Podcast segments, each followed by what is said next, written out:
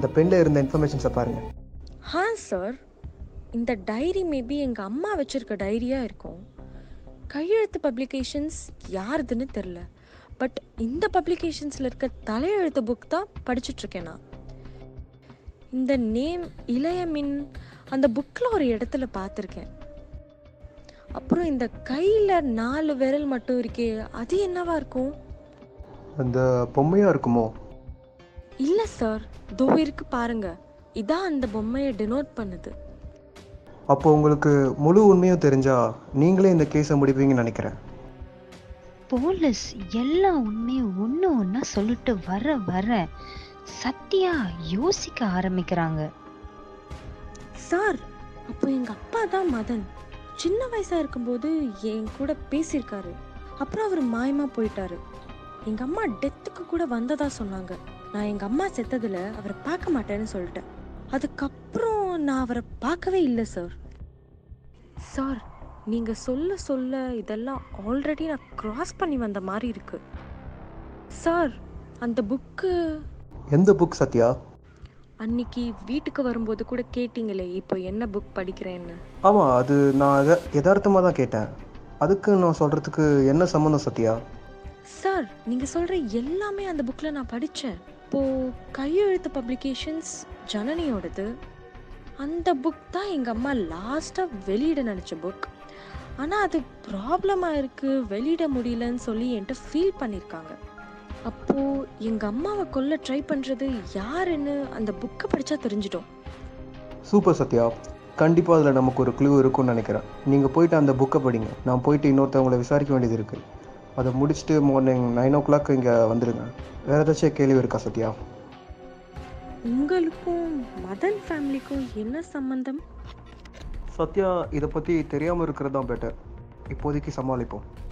Maybe இதை நம்ம morning discuss பண்ணலாம்னு நினைக்கிறேன். சத்யா பி கேர்ஃபுல் நீங்கள் இந்த கேஸில் இன்வால்வ் ஆகிருக்கீங்கன்னு யார்கிட்டையும் சொல்லாதீங்க.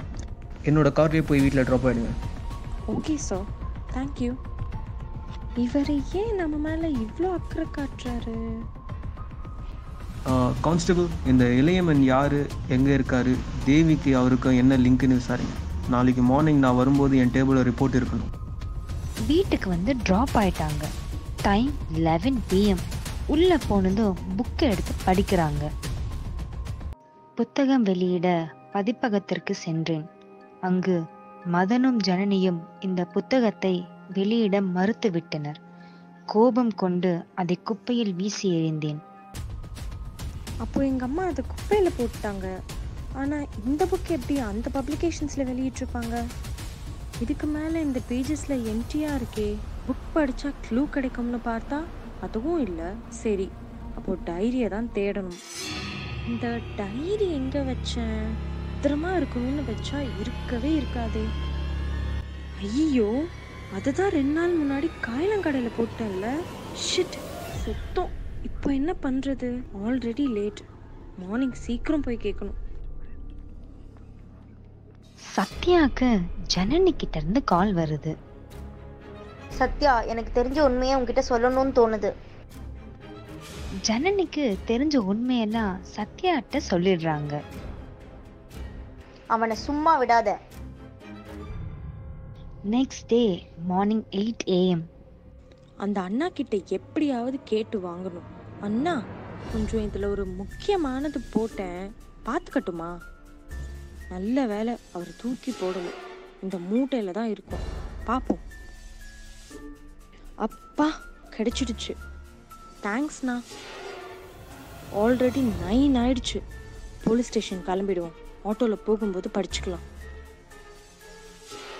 இந்த இளையமீன் பற்றி ரிப்போர்ட் கேட்டேனே என்னாச்சு? வாட் இளையமீனும் மதனும் பிஸ்னஸ் பார்ட்னர்ஸா ஆனால் இதை மதன் என்கிட்ட சொல்லாமல் மறைச்சிட்டாரு.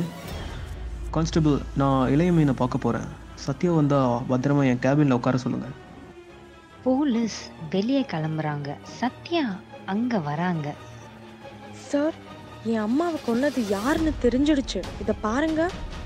வண்டியில் ஏறுங்க Sathya. We will catch him now. இன்னைக்கு அவனை பிடிச்சிடுவோம். நான் தான் கையெழுத்து. சத்யா டைரியில படிச்சு உண்மையான கொலையாளிய தெரிஞ்சுக்கிட்டாங்களா? ஜனனி சத்யா கிட்ட என்ன உண்மையை சொல்லியிருப்பாங்க? இந்த கொலையில சம்பந்தப்பட்டவங்களுக்கு தண்டனை கிடைக்குமா? தேவிய கொன்னது யாரு? வேட்டை முடியட்டும்.